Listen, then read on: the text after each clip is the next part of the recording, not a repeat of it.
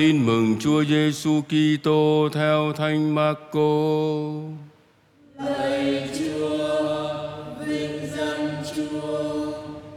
Khi ấy Chúa Giêsu lại gọi dân chúng mà bảo rằng: Hết thảy hãy nghe và hiểu rõ lời ta, không có gì bên ngoài vào trong con người mà có thể làm cho họ ra ô uế.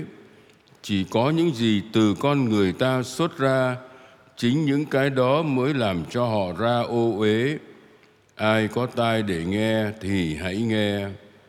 Lúc người lìa dân chúng mà về nhà các môn đệ hỏi người về ý nghĩa dụ ngôn ấy, người liền bảo các công, các con cũng mê muội như thế ư, các con không hiểu rằng tất cả những gì từ bên ngoài vào trong con người không thể làm con người ta ra ô uế được vì những cái đó không vào trong tâm trí, nhưng vào bụng rồi xuất ra. Như vậy, người tuyên bố mọi của ăn đều sạch. Người lại phán, những gì ở trong người ta mà ra, đó là cái làm cho người ta ô uế. Vì từ bên trong, từ tâm trí người ta xuất phát những tư tưởng xấu, ngoại tình dâm ô giết người, trộm cắp tham lam, độc ác, xảo trá, lăng loàn, ganh tị, vu khống, kiêu căng, ngông cuồng.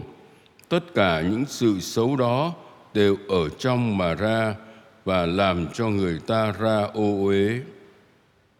Đó là lời chúa.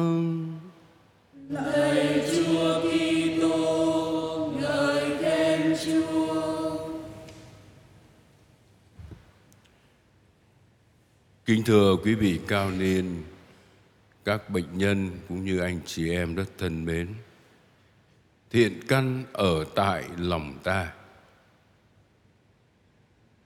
Nguyễn Du đã viết câu đó sau này, nhưng cách đây hơn 2.000 năm, đoàn tin mừng hôm nay cũng đã nói đến điều đó. Chúa Giêsu nói về cái gì thanh sạch và cái gì là ô uế không phải cái từ bên ngoài vào trong con người, nhưng cái từ trong con người mà ra mới làm con người ra ô uế. Đó là những tư tưởng, tâm tình, ý định xấu. Sâu xa hơn, chúng ta cần xét xem tư tưởng, tâm tình, ý định của mình sẽ đưa chúng ta đến với chúa hay quy về bản thân mình tất cả đều xuất phát từ cõi lòng. Từ con tim chúng ta, con tim đó cần sự khôn ngoan như đức francisco đã nói.